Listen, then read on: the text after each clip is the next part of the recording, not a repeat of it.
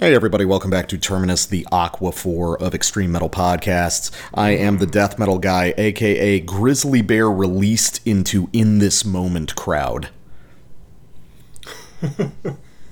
and I am the black metal guy, aka Goose Only Speedrun, Infinite Mass Glitch. uh, is there is that a category in a particular game? Uh, no, it's more like a, a loose interpretation of a, uh, very funny series of photos that I found online the other day. Is, um, uh, if you if you Google "man getting attacked by goose," you get a picture of some 16 year old with golf clubs being chased by a goose. And the funny thing is, like when the goose hits him, he completely goes 90 degrees up in the air, and it looks like the goose is um the goose the goose seriously has the drop on him.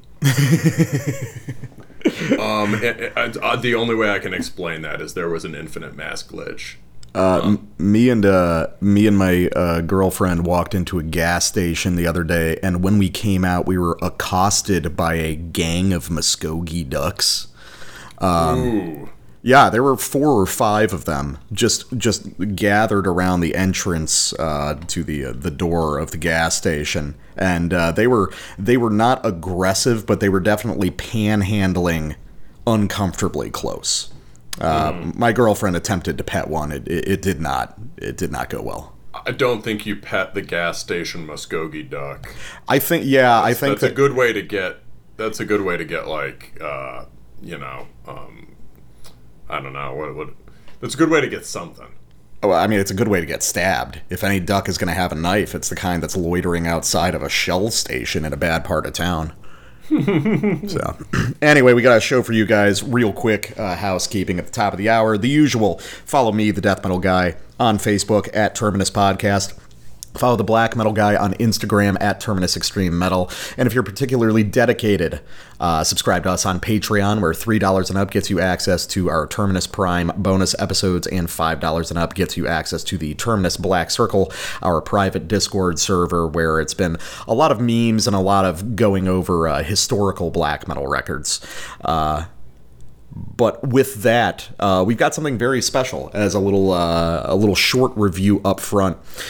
Um, some time ago, in an interview with uh, Nikhil from Anal Stab Wound, I mentioned being very fond of a band called Embodied Torment, a uh, very brutal Brodequin style uh, brutal death metal band that released their first album in 2015 and then just went oddly silent, despite the fact that it was pretty critically and, uh, you know, in terms of audience critique, uh, acclaimed. Uh, I was very surprised when we received an email from one of the members of Embodied Torment, uh, Joaquin Chavez, who is sort of the, the core member of the project, who said that he had been listening to our show and was very surprised to hear his band mentioned, and let us know that Embodied Torment was rising from the grave with a new EP to be released this summer. Well, here we are. We've got the EP. It's awesome. This is Embodied Torment with Archaic Bloodshed, released, of course, on New Standard Elite uh, digital digitally and on CD. Uh, so I was really excited to hear from Joaquin. Uh, the first embodied torment record, Liturgy of Ritual Execution, as I said, released in 2015, is really just sort of a, a touchstone for this particular style of brutal death. Um, these guys, or this album in particular, has become kind of a flagship, at least in my mind, of the new standard elite, ultra brutal death metal style.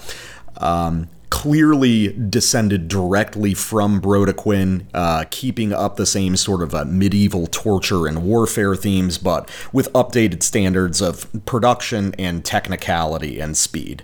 Uh, it is incredibly brutal, uh, very unapproachable for those who aren't into brutal death, and I just love it to death. So I was expecting to some degree more of the same with the new EP, and that is true in the sense that this is very much descended from Brodequin and very much um, spiritually in keeping with the band's previous work. Uh, but it also had a lot more to offer. it seems to me that uh, Joaquin, with what is essentially a new lineup, except for him, this is almost a new band, is making an effort to walk a sort of tightrope where they maintain the uh, the aesthetic intensity and the timbral extremity of this ultra brutal death metal style, but try to wind that style somewhat back to more traditional death metal songwriting. So uh, this EP exists at a really interesting point of inflection where it requires uh, concentrated listening to pick up on all its intricacies, but it's not so unapproachable that it just sounds like a wall of noise. These are certainly songs. They have catchy, immediate riffs in them alongside just huge walls of chromatic blasting. Uh, there's a ton of dynamics uh, across these three tracks. They're littered with individual moments that are immediately memorable and exciting. And overall, I just think it's a, an outstanding effort to bring this ordinarily completely unapproachable style of brutal death into something that uh, a more typical listener could appreciate. And we've been noticing that a little bit with uh, brutal death bands in the past couple years. Like I would talk about the stabbing record from late last year, which also attempted to make brutal death a little bit more approachable by adhering to more traditional death metal songwriting conventions. But um, beyond all that rambling, uh, black metal guy, uh, you at this point are pretty seasoned in this style, but you're still, you know, you still have to kind of feel your way around some of the really. Um, big blasting granite wall stuff. What did you think about this, and do you think this is a way in for people that might have their reservations about this style of death metal? Yeah, it's certainly um, less accessible than stabbing, which I think means it's a more successful version of the idea of taking brutal death and uh, reintegrating it with death metal as a whole. Yeah. Um, I think it, it keeps what the what is authentically brutal death. Uh, um, that said, um, I don't know. I have a couple of questions. So I, I liked it a lot. Um, it's about as up my alley as this style can be. Uh, but uh, I have a couple of questions. So, okay, so this is more. This is more accessible than Embodied Torment's older stuff Embodied Torment's older stuff just sounded like classic Brodequin.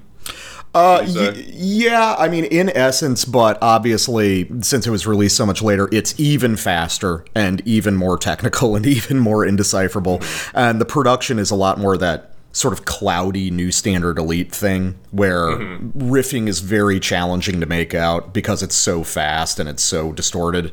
Mm-hmm. Um, so yeah, it's generally it's like what you're hearing on this record, but more rigorous and more sort of flat and crushing. Okay. Um, and uh, you know, it, it also is an interesting comparison with the last Brodequin EP, which I remember we both checked out. I don't think I listened to the whole thing, but that one was a lot more accessible. Mm-hmm. Uh, but in the way that it sounded more kind of like uh, more kind of like Marduk songs with palm mutes in them. Yeah, yeah, you were talking do you remember, about. Do you remember me talking about that? It was kind of like thrash metal minor kind of stuff. Yeah, and you've always recommended that band as like a way in for uh, like aggressive black metal, black metal people. Yeah, and so I guess on Perpetuation it was the closest it had been, which was a little surprising. And uh, I, and so this is um, embodied. So the Embodied Torment record is a step towards more accessibility for that sound, but it's different from like stripping it back to uh, kind of um, like stripping it back to note streaming black metal riffing. Mm-hmm. Um, uh, it's um it, it, what else i mean i yeah so you said that this is uh in the notes you said that a lot of the a lot of the riffs or at least the more melodic parts center on like the darkest possible dorian scales mm-hmm.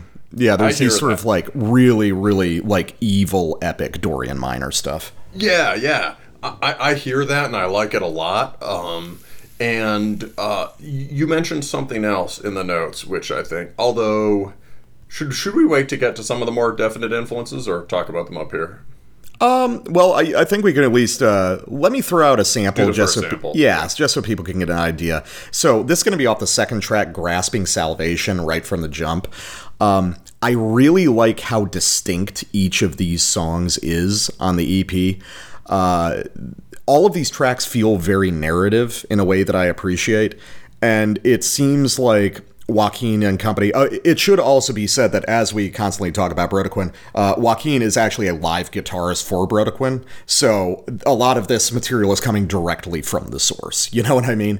Um, So these songs, though, are designed in this very narrative way, and it feels like Joaquin has really made an effort to make the sort of make the jump between an aesthetic and musical connection and really convey that feeling of medieval bloodshed.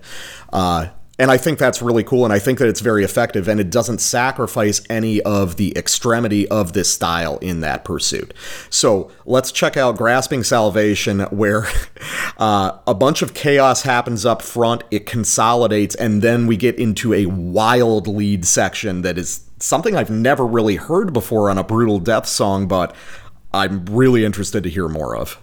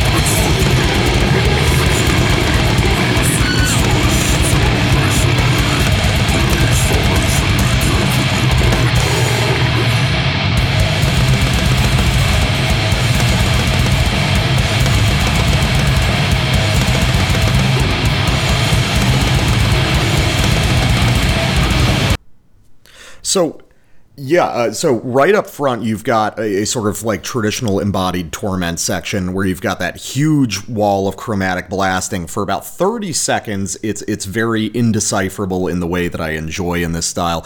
Then sudden break, and then we get into something that's like a very aggressive and epic incantation riff, wh- which still has this sort of like odd thrash backing to it, which, if you listen to Brodequin, there's, as you've mentioned on their latest EP, it's the most obvious because of the production. But if you go back into older Brodequin, there is a lot of that sort of thrash minor aspect to the way that those those riffs are designed. Um, so then we get into that. The music consolidates itself a little bit more and plays around with that riff idea, goes through a few different variation sequences before this giant, epic, storming, but still very uniquely shaped lead comes in. Um, and that lead actually repeats verbatim toward the end of the track. So it's not a random solo, it's a very considered part of the, the melodic space of this song. Um, I think it's really fucking cool. And I think that uh, Embodied Torment are really good, especially on this EP, at dotting these songs with moments like that to kind of guide the listener through some of these more inscrutable parts. Yeah, so that That lead is is really neat, and I, I like what you said. It basically has the melodic shape of the more storming black metal of stuff like Dawn or Gorgoroth, maybe. But um, uh, but it is it, it has something different from those, which is that it is slow. Uh, it's not tremolo picked. It's played with just sort of like classic um, heavy metal guitar interlude, in, uh, sort of inflection, right? Uh, Yeah, it would be recognizable to Iron Maiden as a heavy metal lead. Exactly. Yeah, yeah, yeah. And and so it's going, uh, but the background remains extremely fast. So you just have this like hovering, suspended melody that is uh, just as dark as the rest of it. Um, and that melody, and in that effect, it's really most like immolation. Uh, Yeah. And you mentioned that in the notes, but as soon as you said it, I, I think I looked at your notes I might have slightly biased my listen by looking at your notes, but yeah, it's that that that that that specific melody really is an immolation melody. They use that motif uh, it a bunch of times. I think there's a specific song that uh, da da da da da da da da. Not maybe not exactly those notes, but um.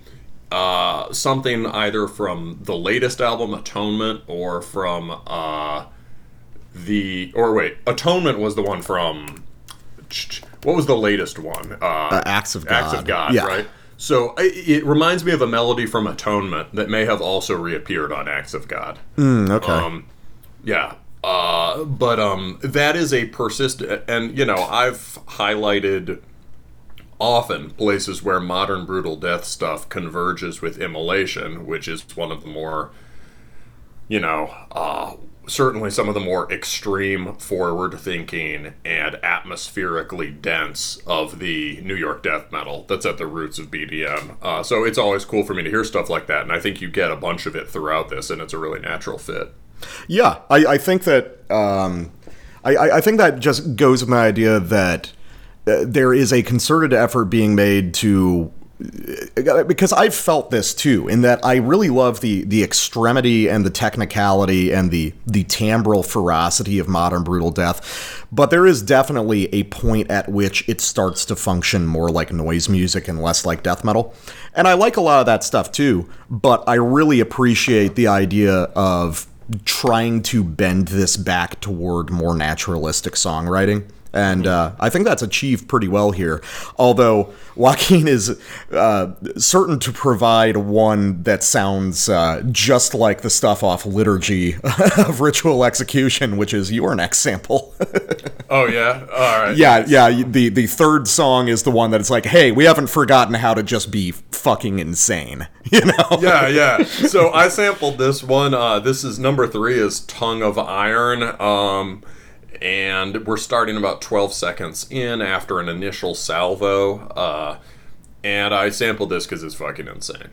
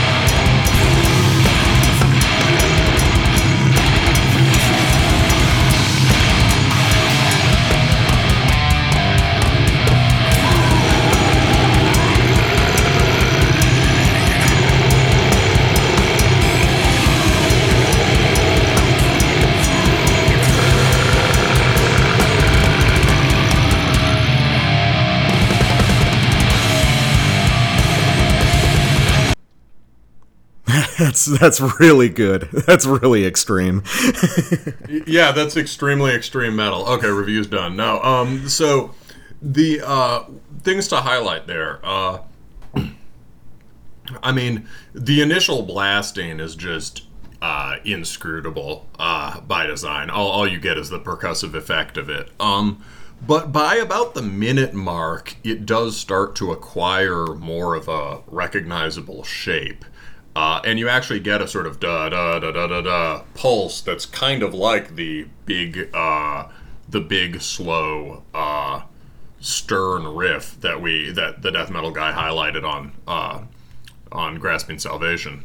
Um, yeah, there's um I, I do want to say just real quick so I don't forget. I really love this particular drumming performance. Um so this is a drummer that's new to the band. This is Alex Cohen, who appears to have just done a tremendous amount of work with different bands. He uh He's he's a New Yorker, so he was drumming with Imperial Triumphant for a long time, as well as a bunch of other kind of like proggy black and death metal bands. And his performance on this record is like very organic and sort of like nervous and tense in a weird way. It always feels like it's about to fall off the rail. I think it was like very deliberately done without a click track because he wanted it to slosh around a little bit more. And I think it's a really cool effect. You know, yeah, it. I I hear what you mean. The drums are very cool. They're nuanced. It goes with the more rolling uh, immolation type stuff uh, for sure. And I, I, guess I can see some of that. Uh, what were you saying? Sort of nervous, frenetic thing coming more from the Imperial Triumphant stuff. Mm-hmm. I feel like he hits harder now. I mean, Imperial Triumphant, world's most you know underwhelming band. I, I feel like this is a much more brutal performance with like more physical impact. Oh yeah, I mean, I'm sure he's he's really he's arranged his performance around the style of this music very well. Yeah, yeah, this is really yeah, this is a great drum performance for sure. Um, so uh, then so we get this sort of uh, you know the the the the brutal grinding takes on a more definite structure, and then at around a minute twenty five, we get this one time. There are a lot of really cool one time riffs, uh, riff events. Um, uh, you know, limited uh, copies limited to one, um, and you get the. It's this sort of asymmetric trem riff uh, that is very immolation-y, and um, and it, you know it's I can't even really describe. There's like much more sustained notes than anything you've heard in a previous sort of uh, mangle of blasting. Um, and then it it lights into a bunch of thrash runs, just done so fast you might not recognize them as thrash runs. Uh, but it's the kind of um, but with way more um, uh, way more notes in them. Uh, not not like ab- actual numbers of melodic notes outside the palm mute, but just way more intricacy. Mm-hmm. Right. So it's it, the basic notes are still um, but it, it's like they they're this is a strategy they use repeatedly. Um, it's on the main track on the first track, Deconsecration of the Monolith too. Mm-hmm. Um the the the really most clear cut riff on that is like a halftime part on Raining Blood that is would might be like an eight part sort of phrase that has been turned into a 16 or 30 32 part phrase and there's never more than like maybe one to three open string notes and the rule is that they're ha- at a time, and the rule is there always has to be chug between them. Yeah. And so you end up with this extremely elaborate, uh, this sort of like very riffy, distinct, memorable idea that is completely indecipherable. Right? You know, like you can't hum it, you can't figure out what the notes are, but it works exactly like a Slayer riff. Um, yeah, the the ethos appears to be brutal death metal is just death metal, but more of everything. This is Josh from Defeated Sanity, and you're listening to Terminus Extreme Metal Podcast. We we bussin', yo. We, we, finna bust this episode. I, I hit record immediately before you said that, and we're keeping that in. gentlemen, gentlemen, we are back uh, with uh, a release that came kind of out of nowhere. Um, this is uh, Astral Tomb's Total Spiritual Death, which is an independent release on Bandcamp, and it seems like they've done their own CD run.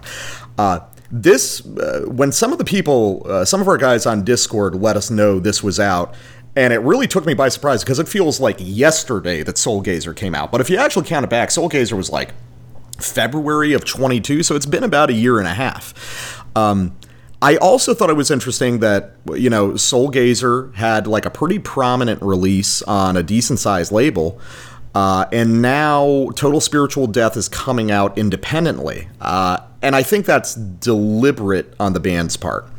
So. For those who aren't familiar, Astral Tomb is a band of uh, very young guys out of Colorado who do um, as the black metal guy uh, invented the term dark side weed energy death metal.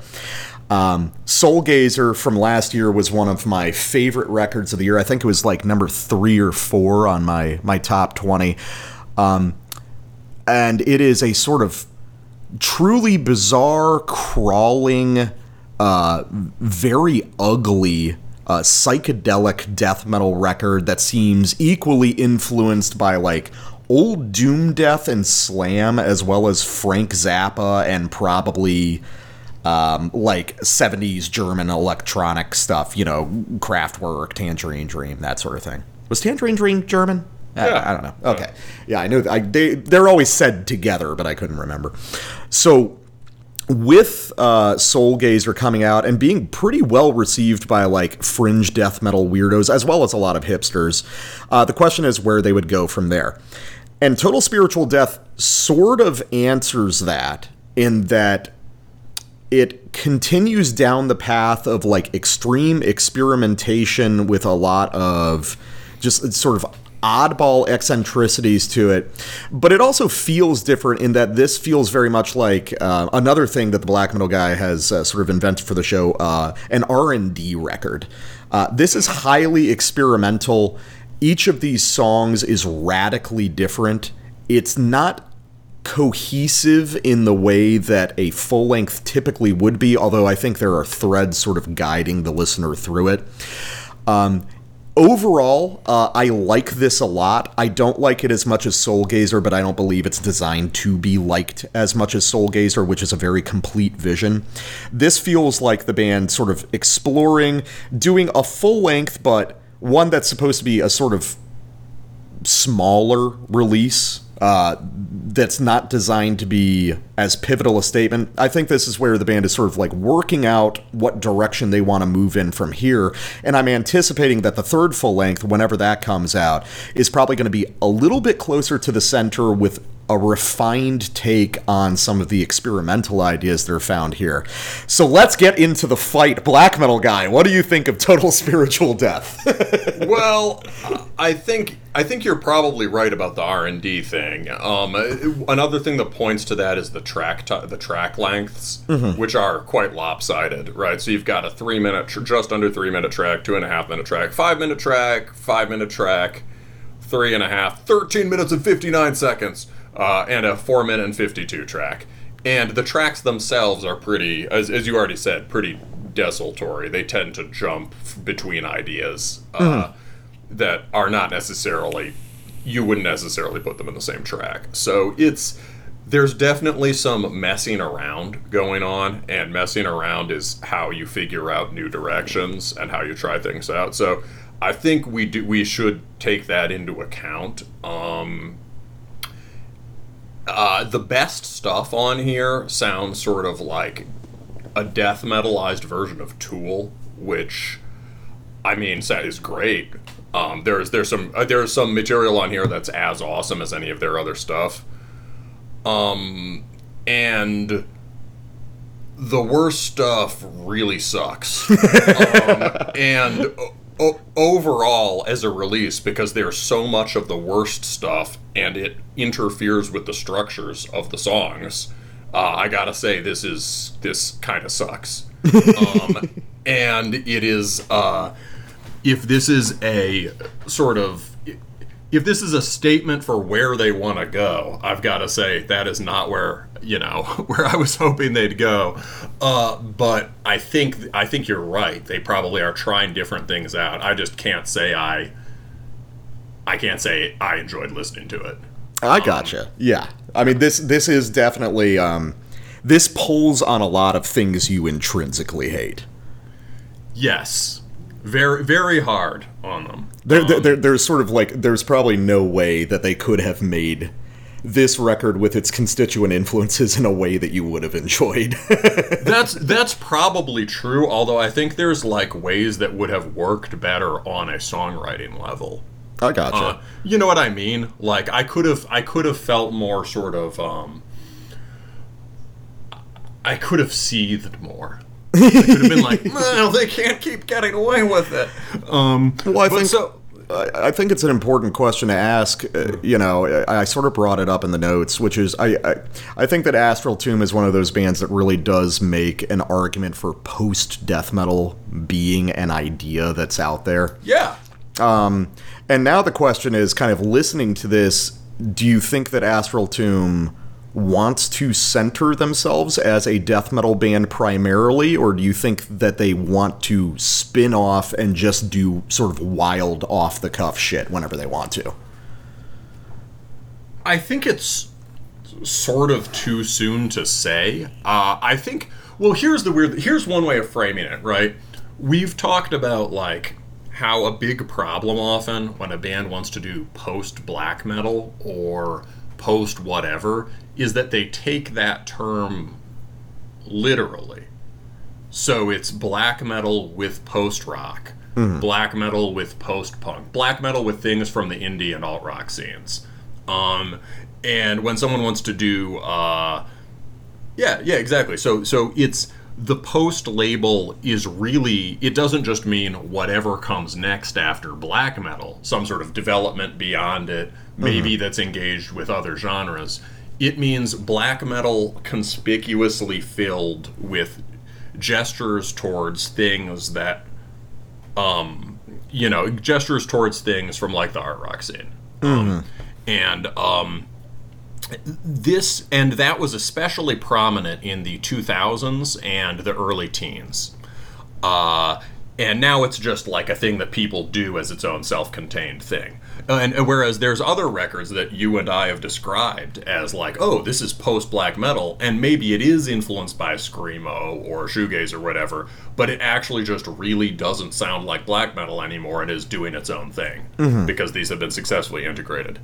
This record, the interesting thing is that I think Astral Tomb came closest to authentic post death metal on the first one we reviewed from them Degradation of Human Consciousness Yeah. which did everything you would sort of did everything you'd want a death metal record to do, but in a completely different way.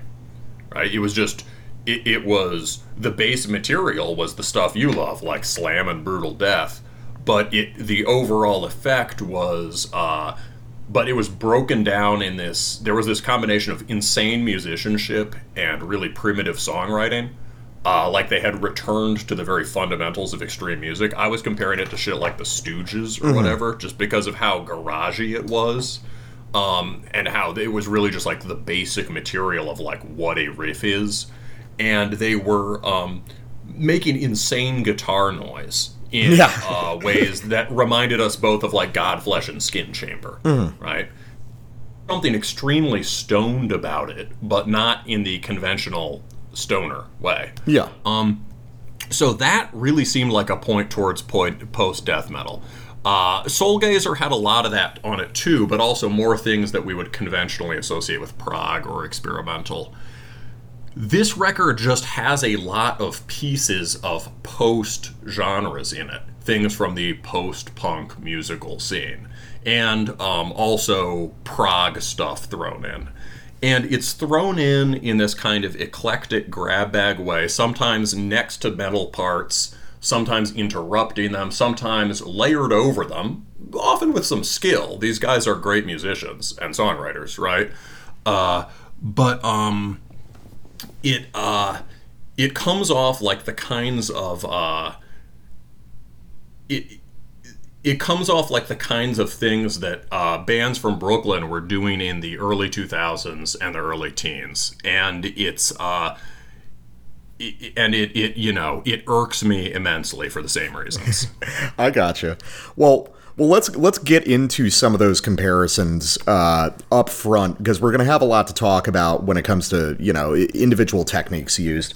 So let's go to what will probably strike people as the the immediate oh something very weird is happening here track on the album, which is the third track, All Black Vet.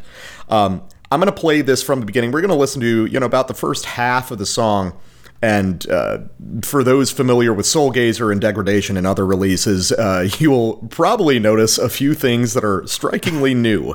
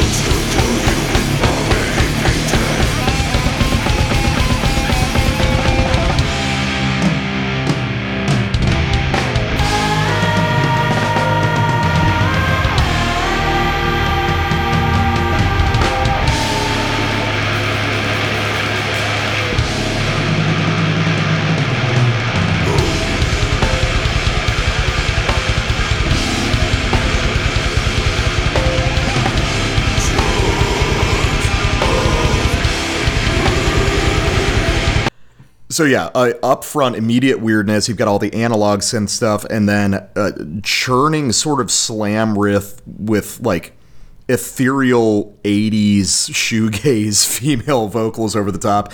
Uh, definitely, definitely sort of bracing this early into the album, but I like it. And uh, I like it because of certain aspects of the guitar composition.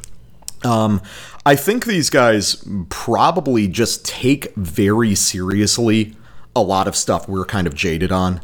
I bet these guys take like cynic extremely seriously, and they probably take later Godflesh extremely seriously. Um, later Godflesh, uh, especially as it started to progress into Jesu, got really into the idea of doing these um, extremely heavy palm muted riffs but built out of major key chord voicings. So you had this strange What is that? I think there is a severe weather siren in the background, which is not supposed to be going off on a Thursday. So let's take a quick break so I can figure out what the hell is going on. All right, we are back now that uh, the black metal guy's town has been devastated by the wrath of Thor. Anyway, so back to All Black Vet and uh, it, it, it's weird wandering. So, uh, like I was saying, uh, late Godflesh going into Jesu, you had this interesting contrast between these like doggedly heavy, sort of like almost Celtic frosty rhythmic ideas, just these like aggressive stomps, but with these sort of shining major key voicings. Um, and there's a lot of that on this song that's contrasted really intensely with the sort of churning chromatic stuff that we recognize from earlier in the band's discography. And I think that's a really cool set of ideas to play with. And just the idea of let's put ethereal female vocals over this basically slam riff is a fascinating idea that I don't know if you would sustain a whole record with that idea, but it's certainly interesting to hear. I mean, that's what I would say about a lot of the weirdest stuff on this is I'm not sure what some of those ideas have in terms of like long-term legs musically, but I think they're generally executed pretty well on this album and at least from an R&D perspective, there's probably stuff you can pull out of those ideas. Well, uh, yeah, I don't know. So this part is um it, it's definitely well executed. Um they've they've done a great job of making the vocals mesh with the uh with the heavier guitar stuff. Um the uh you know, they they've I don't know if it's really a slam under it. It's still a muted riff, but what he's playing is these kinds of slided bar chords. Mm-hmm. And um uh you know, he, uh, you know, the guitarist and the guest vocalist have done a good job lining their stuff up. So th- her phrases meet the guitar chords at the end of each phrase when she goes, when it sort of swells, yeah. when it meets that sort of, it has a high, the drone point is a high note. Mm-hmm. Um, and listening to it today in the light of day with um, a little bit less uh, wrath, um, I, uh, the the first, the most, the coolest influence that came to mind when I heard that was the vocal shaping sounds like some of the weirdest, most chromatic stuff that happened on the um, earlier My Bloody Valentine stuff. I was I was um, thinking in a shoegaze, so, right? I was so, thinking of that and Mazzy Star and stuff. Yeah, so like the record before uh before Loveless.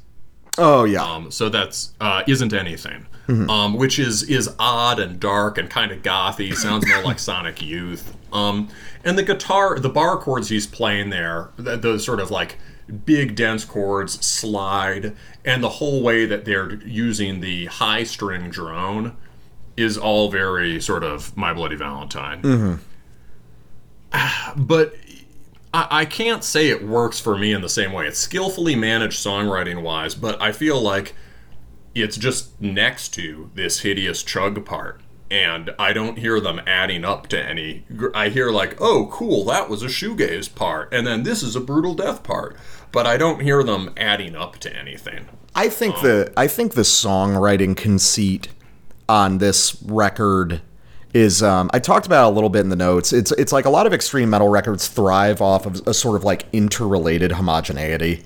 Um, it's they songs sort of reference each other compulsively. I think that here it's just like the the principle from Astral Tomb on this record be, is like as long as we can build some sort of transition, as, as long as we can d- even tenuously link melodic ideas together, we'll go in whatever direction we want. It's just like this single thread you can follow. It's like it does not have the nested interrelation of a typical metal record, but I think there is something to follow.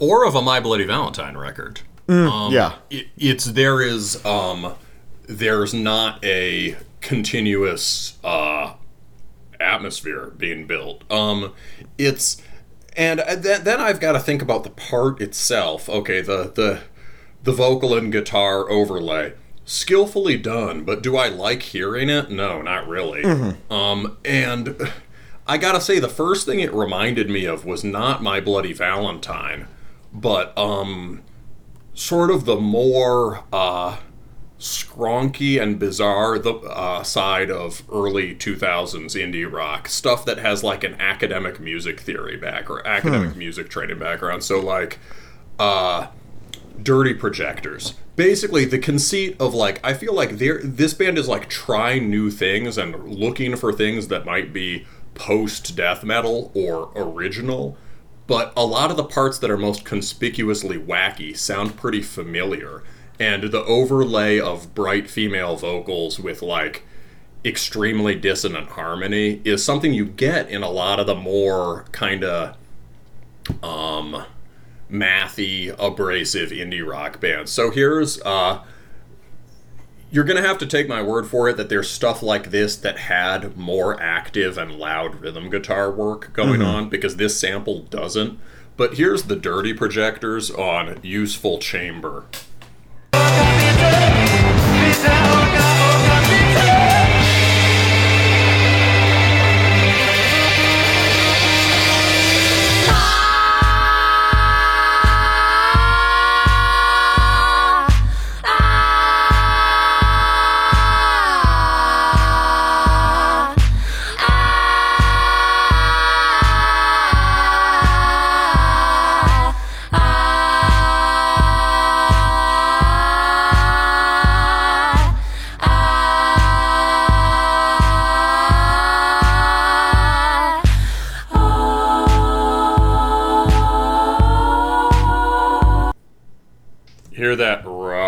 at the end of the phrase Yeah, no, I definitely get where you're coming from on that.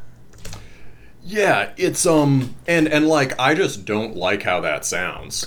oh no, I don't. I don't. I don't really like it when Dirty Projectors does it. I'm not familiar with that band or that scene at all. I I I never. I I never dated girls who listened to stuff like that. So.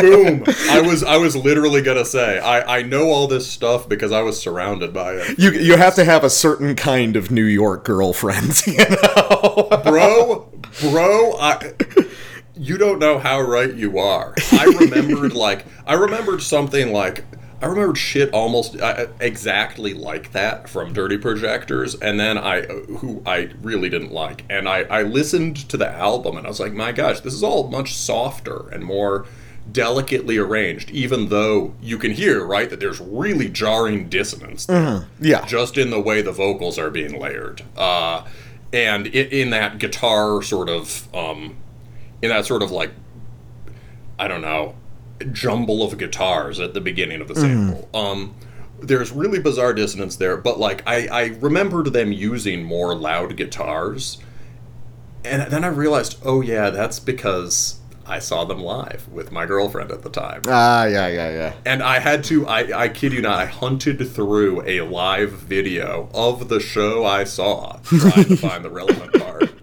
Um, so, so yes, I am, I, I have been traumatized by the Dirty Projectors, and this album made me relive that trauma.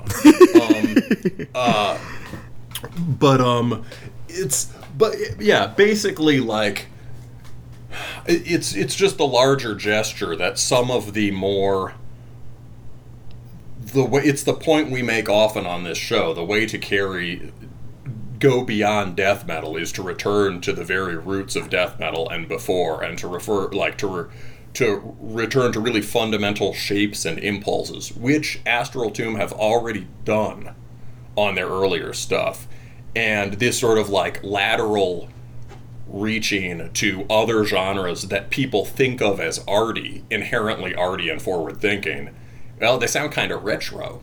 It it dates it to the early 2000s. Oh, I definitely agree that there is stuff here that sounds like sort of deliberately retro. Like a, a lot of the synth work is pulling directly off. Of, I always forget there's some German name for that kind of music. You know, the whole Kraftwerk Tangerine Dream thing. Kosmische. yeah, Cosmish. Like there, there's definitely like it's directly referential to like Cosmish stuff. And, and that that was present on Soulgazer as well. Um, I guess what I'm saying is I think that a lot of these sort of experimental impulses are more rooted in sort of 70s and 80s type stuff rather than 2000s but that's just because i've got more experience with that section of stuff and not as much with the 2000s There's a bunch of that too. There's a Snake Charmer riff on Cathedral, which I am not going to sample, but I there's a Snake Charmer riff on it that sounds like old prog, right? yeah Uh, yeah And I, I, that was another thing that metal bands did in the early 2000s, Enslaved specifically. People said Enslaved are so progressive because they sound now like prog rock. They are incorporating prog rock elements. and Enslaved sounded less progressive than they did when they wrote the Hordanes Land EP because they were simply directly referencing old. They were writing rock and rolls, complicated rock and roll songs, and directly impl- importing parts of 70s rock and roll. Yeah, I, I get that. We- although I know you like that era of Enslaved and like the song. That, that's what I was going to say is like, well, the thing to remember is those are great records, though. you know? Like, well, it depends whether you're talking about Isa and Ruun or the later stuff. I was I'm, I'm mostly thinking of like Ice and Ru- I don't think that Enslaved's really put out a bad record, but that's like kind of neither here nor there. Or you know, below the lights where they started to get into that sort I, I think the main point isn't whether is it good or bad, because I like some of those records too. I think it's like was that more innovative enslaved? Arguably not really. They did come up with some really original riff patterns that I think have stood the test of time at that point. That's fair. Yeah. Well, let's uh let's get to another one. So you've got uh you've got the next sample because this one is more firmly rooted in the death metal territory. So this is a part I loved. Um, This song, um, th- this is this is the track "Coward," um, and uh, the the start of the song is uh, the, the the start of the song is really cool. They do this like you sort of um, the kind of thing that was happening in the 80s where the drum roll becomes the blast beat, right? Where the sort of like oi pile up drrr, drrr, uh, becomes the blast beat. So they, they do this. It, you can hear it in Negative Approach, in Napalm Death, probably in Siege, though I don't Yeah. know them as well, right? Um, and uh, they go from this sort of primitive blasting to a thrash one too, and they do it twice, but it sounds because of how they're because of their technical ability, because of the chugs, because of the guy's vocals, it sounds like brutal death metal, right? Just really raw and ragged. Twice they interrupt it with this like maundering little clean guitar part, which is the indie rock interruption tendency. I don't know why they do that. However, overall, that part is sick. Then the sample starts with a slam that turns into a tool riff, or maybe always was a tool riff, man.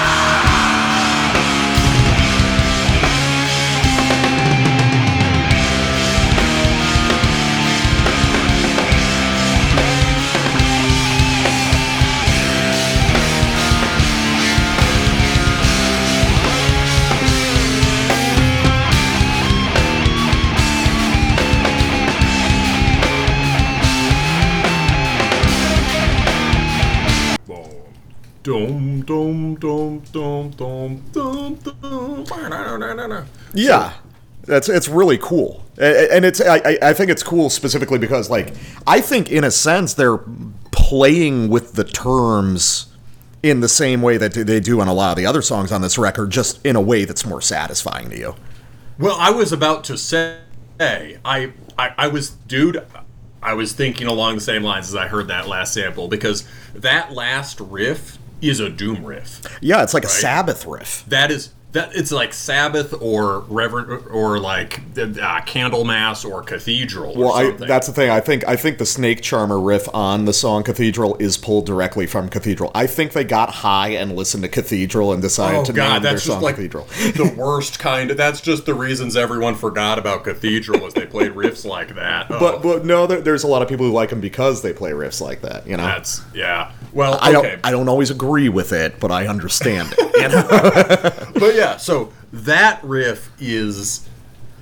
I, I mean, no, don't- I, I've been listening to Forest of Equilibrium a lot. That album's great. Yeah, it's Uh, awesome. But um, zero Snake Charmer riffs. Or, but um, but like that part there is a really effective integration of uh, stuff that is not, you know, not brutal death, not slam, not industrial music. Um, and it's um, and it follows. I think why is it more effective? Well, uh, it follows naturally in a sequence of ideas where there's like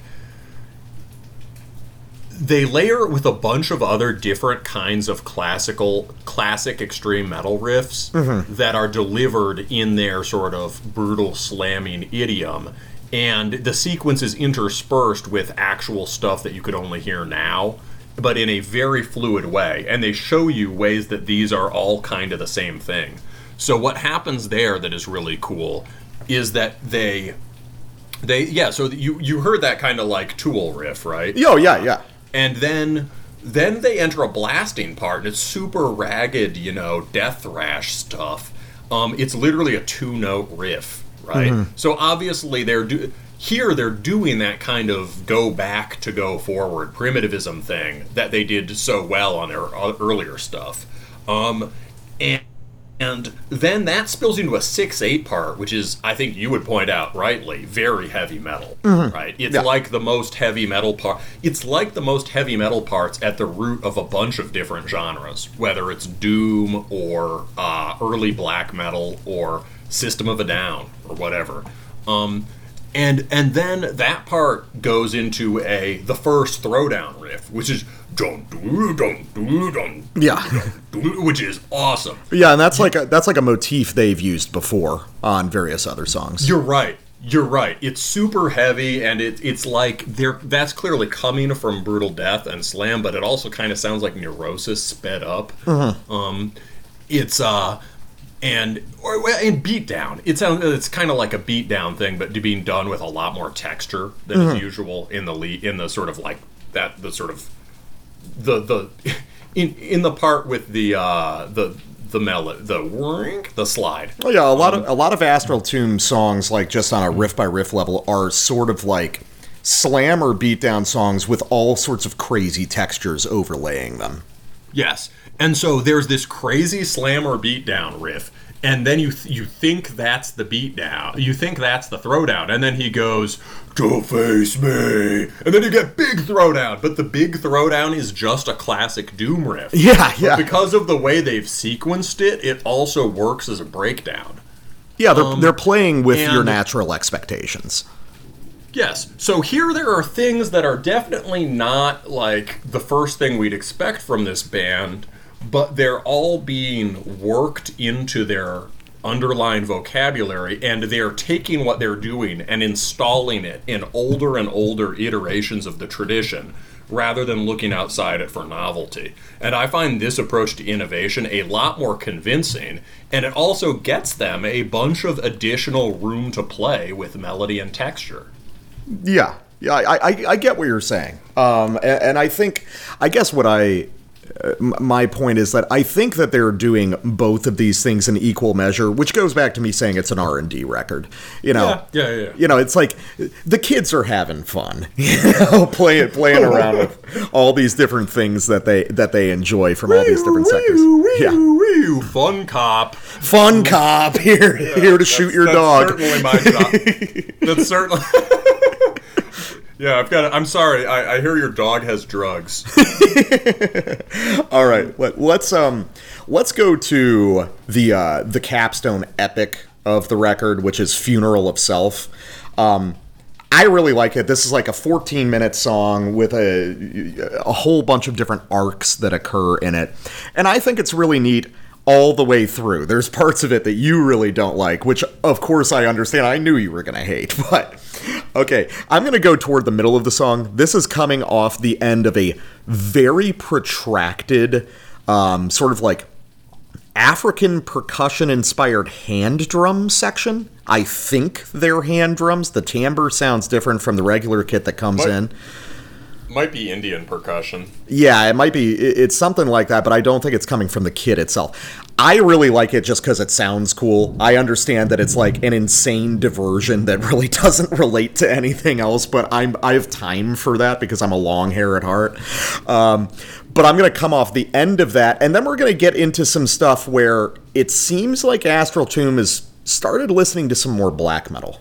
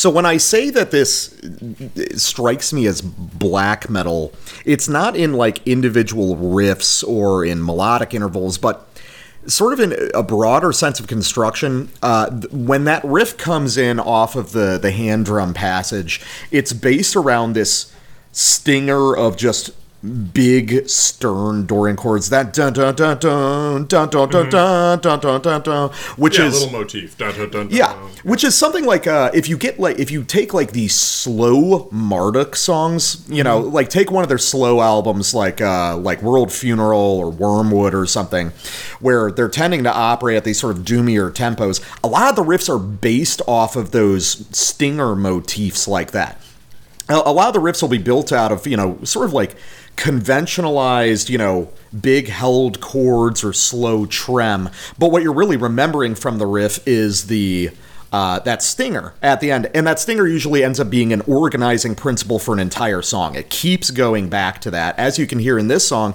they work with that material for about 90 seconds just rotating things around this single like dyadic or triadic chord structure. And then where it progresses from there is super naturalistic and organic into the more brutal death material. So I, I guess what I'm saying is um, despite the addition of all these kind of weird, eccentric elements, the core of Astral Tomb's skill at being able to develop these really weird, jammy, but directed extreme metal songs is still really intact. I think that's fair. I don't think they've lost it. I just think they've wandered all over the place away from it. But there's a bunch of it here. Uh, and that's true. Like, this part is awesome. Uh, and I actually, the Marduk comparison makes sense now that you say it. It's uh, a lot of what those slow songs do and what makes them a tough sell for some people, but interesting for, I guess, people like us, is. Uh, is that they sort of refuse to write. You, ordinarily, you do the slow song, so you write some sort of really elaborate black metal riff, Mm-hmm. and Marduk is just refuses to write anything but Marduk riffs at this point, and we know a Marduk riff has between two and five notes. Yeah. Um, so, so the slow song is going to be like that too. Um, and they find really cool ways, uh, cool and dramatic ways of using that. So I hear that, that and um, even just using breaking out of that with a dive bomb into a blast part, it's brutal death blasting, but that's still a very black metal gesture. Yeah, right? yeah. Right, we did the slow part now. um, you know, even the the chords at the end coming in, I almost was sad you cut it off there because the chords at the end are beautiful and Yeah, yeah. sound very black metal. Um, that's like some of the most epic Dorian texture you're gonna get in the song. Mm-hmm. Um, uh, yeah, I think this. I think Funeral of Self is. I think Coward is great. I think Funeral of Self is awesome. But I also think Funeral of Self is a four and a half minute song that is padded out into a fourteen minute song. Yeah, it's like, you know, the. This is a song that um. So the death metal guy already addressed the drum solo is what it is. He basically said what I would say about it. I think the transition out of the drum solo that he sampled here is brilliant. Like you could do something like the drum solo more succinctly or maybe like there's there's like a whole section of interplay between the drums and guitars that precedes the death metal guy's sample. You could cut out the 2 minutes of solo solo hand drums and just have a a more kind of um, integrated drum solo part, and that would show both the the hand the, the hand drummers who's not the same as the drummer. I think it's one of the other guys. Uh, It would showcase his technical ability, and it would interact with the rest of the song in a really cool way. So credit where credit is due. Parts of that are cool, but um, the uh, on the end of the song, there's this weird way where they uh, eh, you know, I'm just going to play it for you, basically. Here is so it continues kicking ass from where the death metal guy sample left off around nine minutes. It does that for about another minute, and then it builds to this tremendous finale. Let's start there.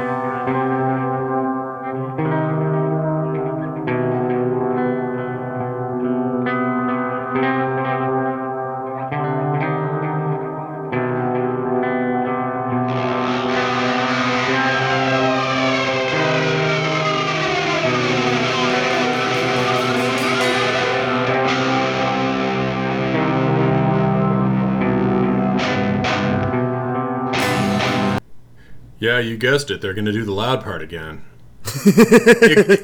Except not. The loud part that follows this is um much diminished relative to the it's just as loud, but it's it doesn't have a there's not this complete musical idea there the way that was in the previous build up. Um I don't know why they did this. Uh it seems to me that the song has a beautiful and definite finish at 1035 you uh, you often stress the importance of finishing a song in a cool way. It just like locks with that grunt right over the drum hit.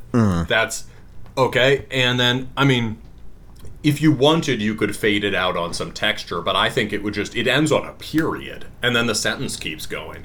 Um and to anyone who has listened to the to the stuff they're drawing on, right? I mean, if you it sounds like those are Mogwai kind of chords at the beginning, or any other post rock band from the time, uh, early two thousands. Um, you Godspeed, um, uh, the early Pelican stuff, or whatever. That's what they do there is is pretty familiar, and it doesn't really build. Weirdly, it just sort of hangs out, and then it's replaced by another chord. They don't even orchestrate the big post rock build, and I feel like I understand they're experimenting and messing around, but again, like the thing they were doing before that was more original and more intense and had far more dark side weed energy.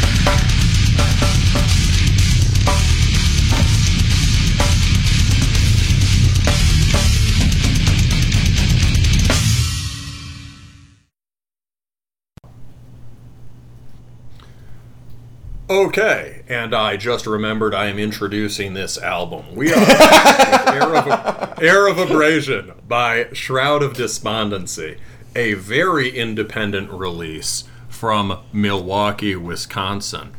Um, and uh, we all know what made Milwaukee famous wasn't the beer, it was the severe avant garde weirdo metal of a very small group of dudes centered on the band Prezir, who we've reviewed a few years ago.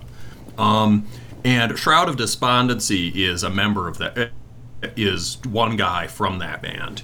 Um, and he reached out to us a couple, a week or two ago about reviewing this release that I think it's is this actually an older release? Uh, It came out. It's his most recent one. It came out in 2022.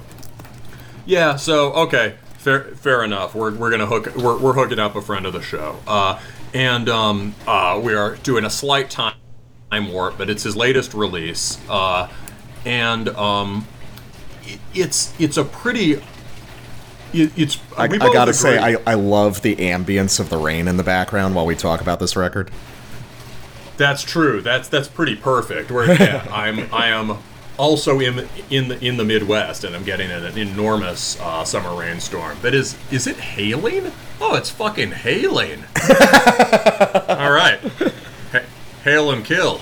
Anyway, um, we proceed. Um, Air of Abrasion uh, is is a I think we both agree a very weird record that we both. Uh, sort of approve of and have a hard time getting our heads around. Uh, I think um, this is really, in in a weird way, it's drawing on some of the same material and definitely the same era as that last Astral Tomb record. Um, but from someone who is, I'm guessing, about our age or a little older. Yeah. So from someone who was there for it.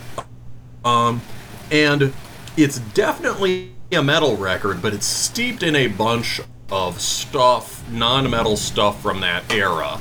And it has a kind of deeply personal, almost songwriter aspect to it that's unusual in metal and hard to pull off um, without it becoming Dear Diary. But this has a kind of um, this is sort of deeply affecting in the way that some of the best DSBM is, and also sort of ties the ties personal misery and fear into uh, a greater cosmic drama, right? Yeah. Um, so yeah, here I'll, I'll just go go through some of the, the basic stuff in my notes, right? Uh, um, musically, probably we agree the base element here is the most difficult late '90s, early 2000s symphonic black metal. Yeah. Uh, but a lot of other shit going on here. Um, it is abrasive and weird. Um, uh, it's it's the sort of symphonic black metal that happened when they were like, let's take the spiky parts and make them spikier. Yeah. Um, yeah. The the s- symphonic stuff being used to enhance aggression and extremity. Yes, yes. Uh, the the sort of the strange, spindly, dissonant leads on um, on the uh, the second emperor uh, second emperor record. Yeah, and you can see how this connects to like you can see how this connects to thorns and stuff like that. Yeah, for sure. Um, and you have a couple cool name checks that I I don't know at all. Um, uh, we could also maybe throw out something like anorexia nervosa. Oh yeah, I was definitely going to mention anorexia nervosa. Um, there's something about the way this is presented along with the vocals, because the the vocalist for anorexia that was Hreidmarr before Count Nosferatu, Kommando, Base Mahash, etc. Um, but it's got a similar sort of like ranting, sort of puking style that he would do. Yes, yeah, Um, yeah, yeah. And also, what this reminds me a lot of is the mid 2000s albums by Vladimir Cochet, who did rec- uh, projects like Mirror Throne and Weeping Birth, which were really, really popular right around like 2005 to 2008, but are sort of forgotten now. But those were, um, especially Mirror Throne with Carriers of Dust, was like ultra high speed, very digital uh, symphonic black metal. It, it- almost like a precursor to Fleshgod Apocalypse or something like that. Whoa, I'm not sure I even knew about those guys back then. Oh yeah, it's. I mean, that was it was a very like a very internet thing to be into. It was like he was really big on forums and stuff. Yeah, no, that makes sense. Um, so this is so this is steeped in that, but it is also in a lot of ways very goth, but maybe in, a sort of uh, capital G way, right? Not necessarily the subculture per se, but there's a very gothic atmosphere here, which is also something you get in Anorexia Nervosa and a lot of those late '90s synth black bands. Yes. Um, also, I guess we should mention Cradle of Filth. Uh, But um, this, but the most nasty parts of Cradle. Uh, so Yeah. this music is very focused on generating negative affect, right? Which has been one of the more controversial subjects on the show recently. Sometimes I'll the death I'll be like, "Damn man, this record just makes you feel bad and like I don't know why that's like good art and you'll be like yeah but that's the point man and we go back and forth we go back and forth on that for 30 minutes um and this is a record that's very focused on generating negative affect that I can really appreciate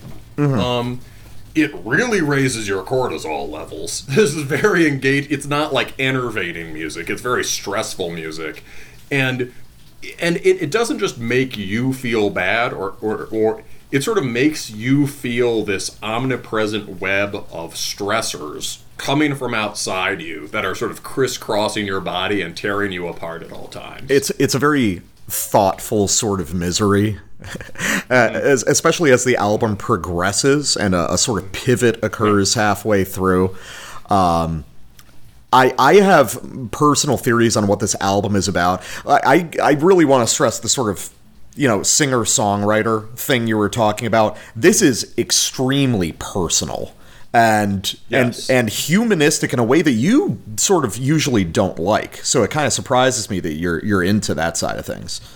maybe spiritual i could maybe say okay spiritually that means it's not true black metal or something that might be some of the gothiness of it or whatever but i think it i think it pulls it off um Well, it's- I mean, think it- it's because the personal stuff is always being linked to more uh uh more impersonal things That's that's fair. Well, so I guess I'll I'll talk about it a little bit. The lyrics on this record are really good.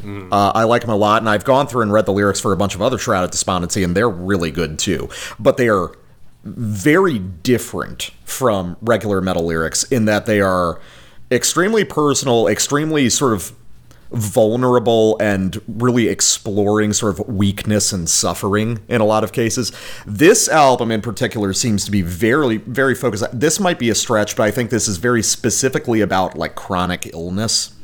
Um reading through the lyrics, especially all the songs back to back, you have these constant motifs of like um, nerve pain and as well as like as well as psychological disorders but it seems to be really focused on sort of like physical nerve pain. It constantly talks about hands and stuff so i'm thinking it might be about like a neuralgia or a neuropathy or something. Not quite that bad thankfully. Um he was getting surgeries for carpal and cubital tunnel. Oh okay. Does it say that on the Yes, bandcamp? it's I- on the Bandcamp. i didn't And- see the bandcamp but it's like oh okay so i was right about that. You were totally right. Oh, And that's I think, awesome. I think he might have uh, he might have written something about me to it in the press, something about it to me in the press. But um, yeah, I mean, I have something in my elbows like cubital tunnel, and this guy is a way better guitarist than me, so I can only imagine how much it hurts. Um, uh, yeah, that's, that's that that's a bitch. Um, but um, also just generalized anxiety and tension, and it was written in. He was all going through all this in late 2020, so this is peak lockdown era. Um, Yeah. So I think another theme here is uh, total is isolation, whether you know. Uh, uh, an isolation imposed on us and a uh, you're just kind of and also you know that often puts you at least if you're the kind of guy who's lives in you know the lives in the northern midwest and is really into black metal that puts you in that means it's often just you and the woods right Yeah. so um the cover has just uh the remains of a maybe a deer corpse that's been freshly eaten by coyotes or something um, not not like a cool deer skull cover. This is a mangled mangled corpse with pieces of a skull. Um, so there's a lot of kind of um, uh, memento mori nature stuff here, uh, and um, yeah. So there's. Shall we get into the samples? Yeah, sure. I mean, there's this is. Let- let me let's listen to it again and see if I can like parse some of this shit a little bit better than the first couple times I listened. Right. So this is from 40 seconds into the about 40 seconds into the first track. Um it's called A Boy Called Erosion. The track title It's Screamo. the song It's also Screamo.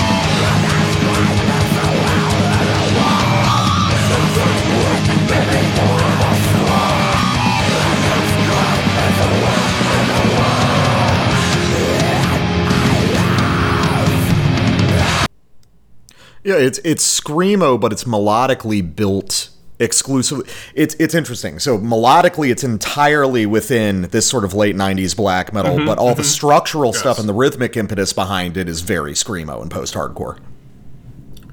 Yeah. So just from the from the uh what's the most maybe for some people what's the most obvious screamoism? It would probably be the vocal, the insistent fast vocal on that last part. So you get the the bla- the sort of um chugged blast part, which is very late 90s synth black.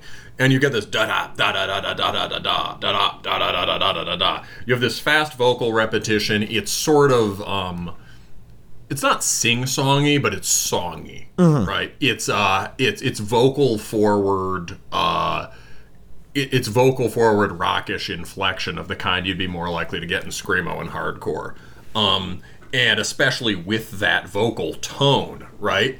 The vocal tone would be suited to any number of black metal bands. It's an awesome vocal, but it's also like the most wretched belly turn-in screamo of the time. Yeah, and it's interesting that that passage with, with like the blasting, uh, the blasting with, with that sort of like triplet chug riff under it is like that's something very like Aborym or something as well. Yeah, that makes sense. Some of the more industrial beats of that era. Yeah, there's definitely uh, you mentioned in the notes, but there is a substantial industrial underpinning to this whole thing. Yeah, and it seems like these Milwaukee bands are linked historically to the Chicago scene. And I feel like a lot of Chicago-y bands are going to have some sort of industrial undertone one way or another um, because it's the industrial, it's the, the city of Wax Trax and all that. Um, and so there's definitely that kind of vibe here. Um, and like a certain kind of just industrial black metal or industrial anything that was happening in the early 2000s, you can sense here. Um, but also before that, the first dead giveaway is just the lurching rhythm. It starts out the gate with bum bum bum. Yeah. It's not one of the sort of off kilter, spazzy, herky jerky things that I don't like, but it's very lurching and wild. It's like a drunken stumble rhythm.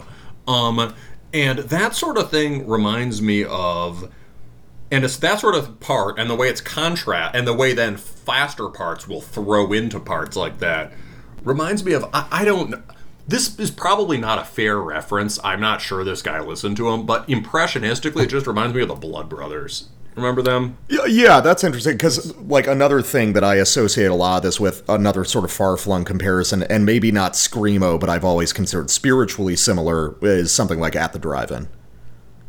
Yeah, yeah, at the drive-in had rhythms like that for sure. And you know, the Blood Brothers was like uh, one or two clicks away from Scene Kid, right? It was uh or, or or sort of it was that that or hipster maybe. It was sort of like very cool screamo. And it was like deliberately obnoxious in some It ways. It was yeah. deliberately obnoxious, deliberately kind of effeminate in the sort of glam, in the sort of very different mode back then, where it was kind of about a kind of perverse machismo. But it, uh, yeah, they had the. Um, I, I didn't have their. I think the classic album is Burn Piano Island Burn. They didn't have a piano, but Shroud of Despondency does. and just when I heard that clang, clang, clang, I was like, oh, Burn Piano Island Burn, right? um, I didn't have that album, but I had the one after it. Anyway, so uh, this is, and they also had really nasty vocals. Yeah, yeah, they were really extreme. I remember when I was really young, probably Mm-hmm. like before I got into metal, really, I heard a random Blood Brothers song on MTV Mm-hmm. or some shit, and it was like, I was like, wow, this is really awful sounding. Oh yeah, yeah. Blood Brothers were suit like that was ri- some of the first really gnarly shit I got into, probably when I was 16 Um, and uh, yeah, so um, another important historical point, which I bet you can corroborate, symphonic black metal was not out of the question in screamo itself to the extent that those guys were listening to, aside from like the very root hardcore grind screamo bands, which probably were actually listening to Norwegian black metal, Yeah. your Orchid, your, but on the more popular wave of screamo, like they were listening to Cradle of Filth and Dimmu Borgir. oh yeah, it was a it was a whole sort of hot topic nexus. You know, all, all, all those kids were listening to all the same Yeah. general stuff. you know, And again, here's another one that sur- surprised me. I was in the bar the other day, and someone put on a song and was like, "Hey, this is pretty good. This is like really dramatic screamo, but it sounds like elaborate synth black. Mm-hmm. Like, what what is this? It was very poppy, but it was really good. Like, what is this? Oh, it was the fucking used.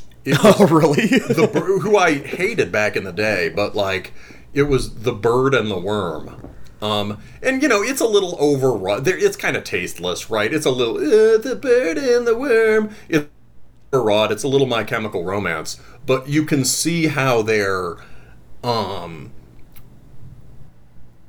you know, they had one foot in the more extreme side of screamo, and uh, you can hear that nexus of influences. I doubt that's an influence on Shroud of Despondency, but it's Shroud of Despondency is pulling directly on the same time period and the same combination of influences. Yeah, there's there's stuff in the water at given periods of time where even if you're not listening to like the specific bands, you end up interacting with those ideas. For sure, for sure. Yeah. So uh, it, it is. Um, you know, it, what's interesting is that it's so bracing in a sense because of how authentic it is. It's Yes. like I, I, I think that I think that we may have, uh, in some sense, forgotten just how wild and weird some of that shit sounds. Just because, like that whole era, like late 2000 synth black, or excuse me, late 90s into early 2000 synth black, is like not a sound you hear anymore. Um, but going back and listening to something like limbonic art is always wild because it's just like it's so crazy and so tasteless and unhinged that it's like wow we were we were really doing this shit for a while. This is this is what there was a period where a lot of black metal sounded like this and that's wild. Um Okay, so I'm going to go to my first sample, which is off the third track. Uh, it's called The Machine That Grinds On is the Machine That Needs Blood. Another emo song title. All of these are emo song titles, basically, um, which is cool. So, this is the track where things start to pivot slightly. The first two tracks on this album are just super bracing, like grinding symphonic black metal, but this is where the album starts to open up around the edges a little bit. Um, not in the sense that it's become less severe, but like rhythmically, there's a little bit more space to play around. It's not as uh, obsessed with density and this sort of horror vacui thing that it is on the first couple tracks.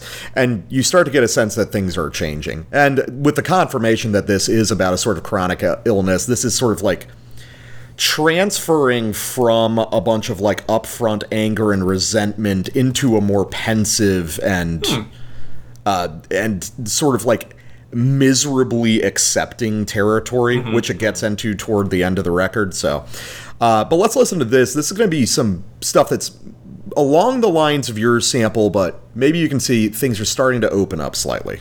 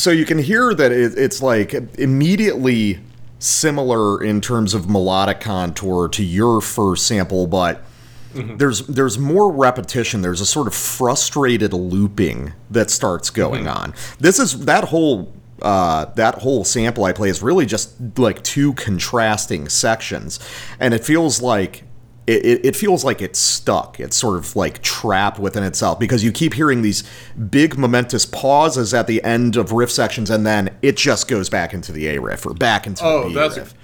that's a good point. That really fits with the lyrics. Yeah, yeah. I mean, this this song lyrically is sort of about repetition and like an an inability to to move or progress. You know, uh, dreams, sort of like dyadic modes of being. Uh, you know, just A B A B A B, just like suffering relief, suffering relief, um, and, it- and relief that is, of course, poisoned by the knowledge that there's more suffering to come.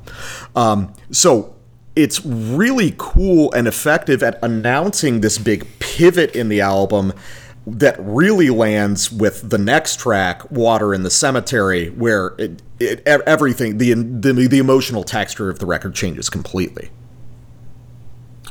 Yeah. So, yeah. So, I mean, another important part of the lyrics there is, I think, his focus on um, work. Like that he, you know, um, machines can't make me feel whole. Machines cut away my days. My sh- machines aren't there to console my nerves as they rot away, rot away.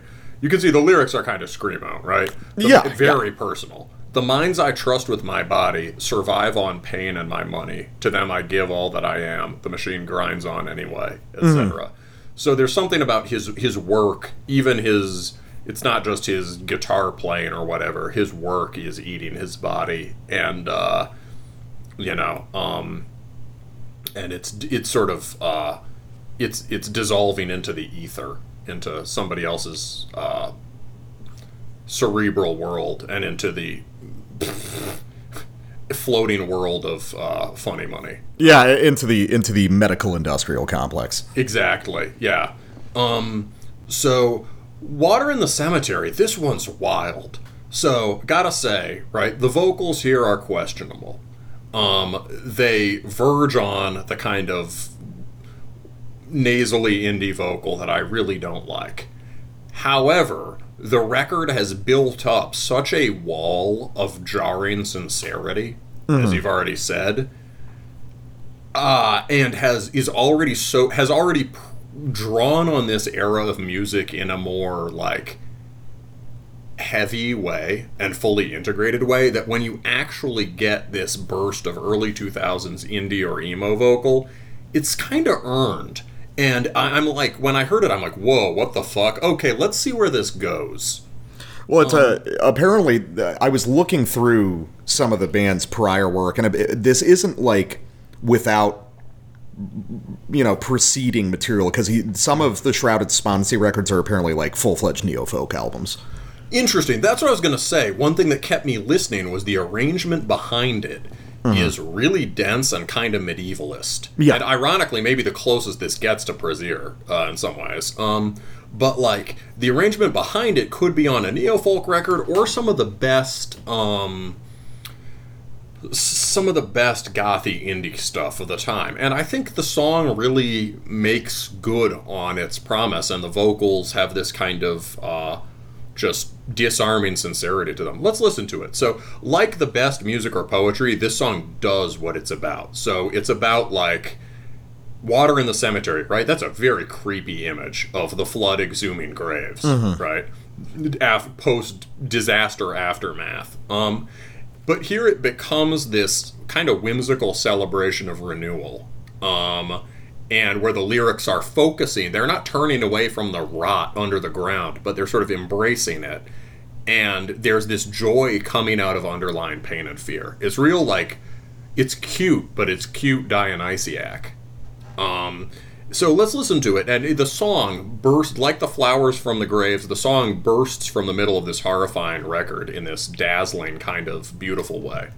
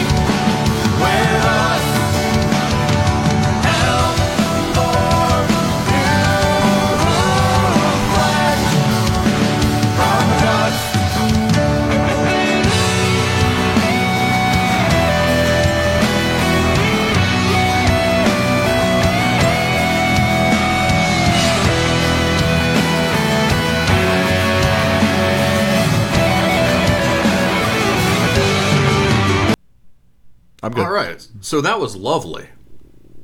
Um, Yeah. And uh, um, we were we were talking and talking about like the vocals, right? To you, it reminds you of a certain neo folk convention in vocals, which I can for sure hear. Some of the more whimsical neo folk. You compared it to Crooked Mouth, that we reviewed recently. Yeah, yeah. You and uh, you and Hyper Shaman uh, reviewed Cricket Mouth, uh, Crooked Cricket Mouth. No, Crooked Mouth. When I was uh, when I was out, uh, I, th- I think I was on vacation or something. But um, yeah, it kind of reminded me of that. It's like yeah, they've got kind of a nasal timbre, but it's like. For me, those sorts of vocals just are what they are. They're not really my thing, but I'm willing to meet them on their terms. Um, but I really like his his melodic arrangement uh, of his vocal lines. I mean, that's a really densely arranged piece of music. Yes, the vocal lines are supernatural, and they, uh, yeah, there's there's none of the because he listens to so much non-metal music. There's none of the awkwardness of the clean vocal part. He really knows how to write vocal melody. Uh, and um, yes, the density of the arrangement is fantastic. I mean, when you hear him like uh go like the water in the cemetery. That really sounds like the animal collective. Oh, yeah. who actually had a darker side to they, they were i didn't like them but they had a darker side to them and there was some serious experimental music in it. But he does that and at the same time he earns it with his just cascading gorgeous background of neoclassical or folk instrumentation you know, you can you can hear the flowers blooming, man. Um, it it also reminds me of most of all sort of indie rock with a gothic turn, right? Which and especially like these UK artists like Gravenhurst and Patrick Wolf, who weren't listening to neo folk, but who sort of got there anyway. But yeah, this part, this this song is is beautiful and sort of disarming. Anyway, uh, I know we got to wrap it up soon. Death metal guy, any more thoughts? Um, well, I, I just uh, I, I don't have to rush out quite yet, but I will say it's like it is interesting. Th- this is a record that makes more sense when you get to the end of it than it does when you're undergoing it. Because, you know, your first listen, having this sort of neoclassical, neofolk track, uh, is very disarming, but read through the lyrics, go back and listen to the album again, and it feels like a very natural development. You know, this this is definitely a record where theme and musical intent are, are deeply intertwined.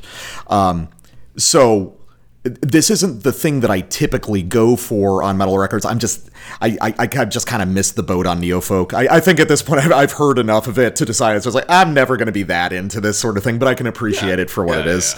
Um, and it does work really well, especially as we move toward the final song, uh, another capstone epic we're talking about on this uh, this episode, which is Entropy Divine. Uh, this is the longest song on the record at like nearly 15 minutes.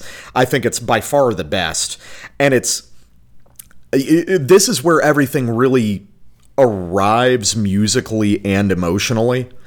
Um, this is like there's moments on this that are genuinely kind of heartbreaking between the lyrics and the music, which is interesting because this is in essence a sort of screamo post black song in full bloom, but a really really good articulation of it. So I this is very hard to sample. So let's go somewhere toward the beginning of the song, kind of as it really gets its feet under it, and listen.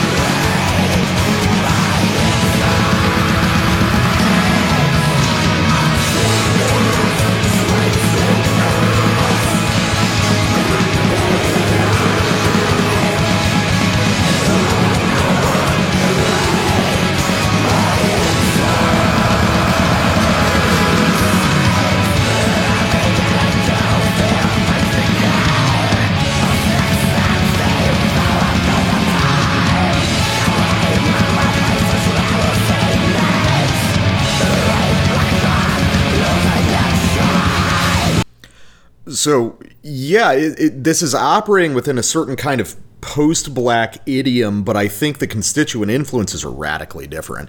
The thing that I'm really pulling off this song is like um, 60s through 80s singer songwriter stuff, and I'm thinking like really heavily of like Fleetwood Mac.